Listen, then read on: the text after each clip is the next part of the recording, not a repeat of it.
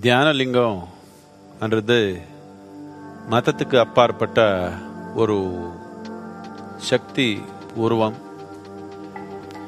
இதோடைய அடிப்படையான நோக்கம் என்னென்னா ஒரு மனிதனுக்கு ஒரு தியான நிலை வரணும்னா ஒரு தியானம்ன்ற தன்மை அவனுக்குள்ளே கொண்டு வரணும்னா அவனுக்கு எவ்வளவோ தயார் சாதனை தேவை இருக்குது.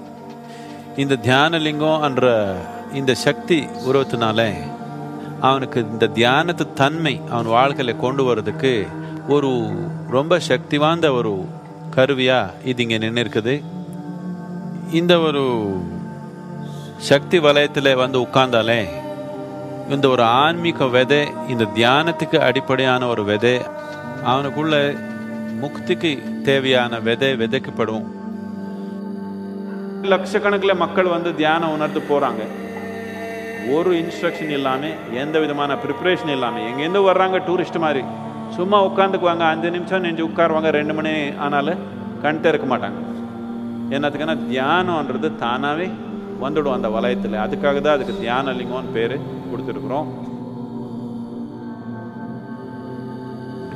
இப்போ இந்த தியான லிங்கம்ன்றது இந்த சக்தி நாங்கள் எந்த அளவுக்கு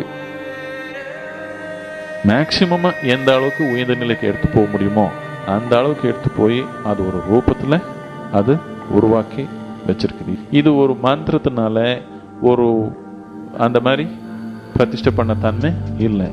இது உயிர் தன்மையோட பிரதிஷ்டை பண்ணது. இங்கே எந்த விதமான சடங்கு கிடையாது பூஜை கிடையாது. இது ஏழு சக்கரங்களோட வருது வாரத்தில் ஏழு நாளில் ஏழு விதமாக உபயோகப்படுத்துறதுக்கு வாய்ப்பு இருக்குது. ஆன்மீக வளர்ச்சிக்காக உபயோகப்படுத்துகிறவங்க எப்போ வந்தாலும் அவருக்கு அந்த வாய்ப்பு அப்படியே இருக்குது. ஆரோக்கியத்துக்காக வர்றவங்க ஒரு நாள் வரணும். பொருளாதாரத்துக்காக வர்றவங்க இன்னொரு நாள் பயத்துக்கு வர்றவங்க இன்னொரு நாள் இப்படி பலவிதமான பயன் தேடி வர்றவங்க ஒரு ஒரு நாளை தனியாக ஃபிக்ஸ் பண்ணியிருக்குது அந்த நாள் அந்த சக்கரம் ரொம்ப உறுதியாக இருக்கும்.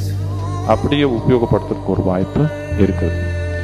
எல்லாத்துக்கும் முக்கியமாக இந்த லிங்கம்ன்றது ஒரு ரொம்ப ஆழமான விஞ்ஞானம் இது எந்த மதத்துக்கு சேர்ந்த ஒரு தன்மை? இல்லை. அதுக்காக அவருக்கு எல்லாமே ஒரு வரவேற்பா அது என்ட்ரன்ஸில் ஒரு சர்வ தர்ம ஸ்தம்பம்னு உருவாக்கியிருக்கோம் ஒரு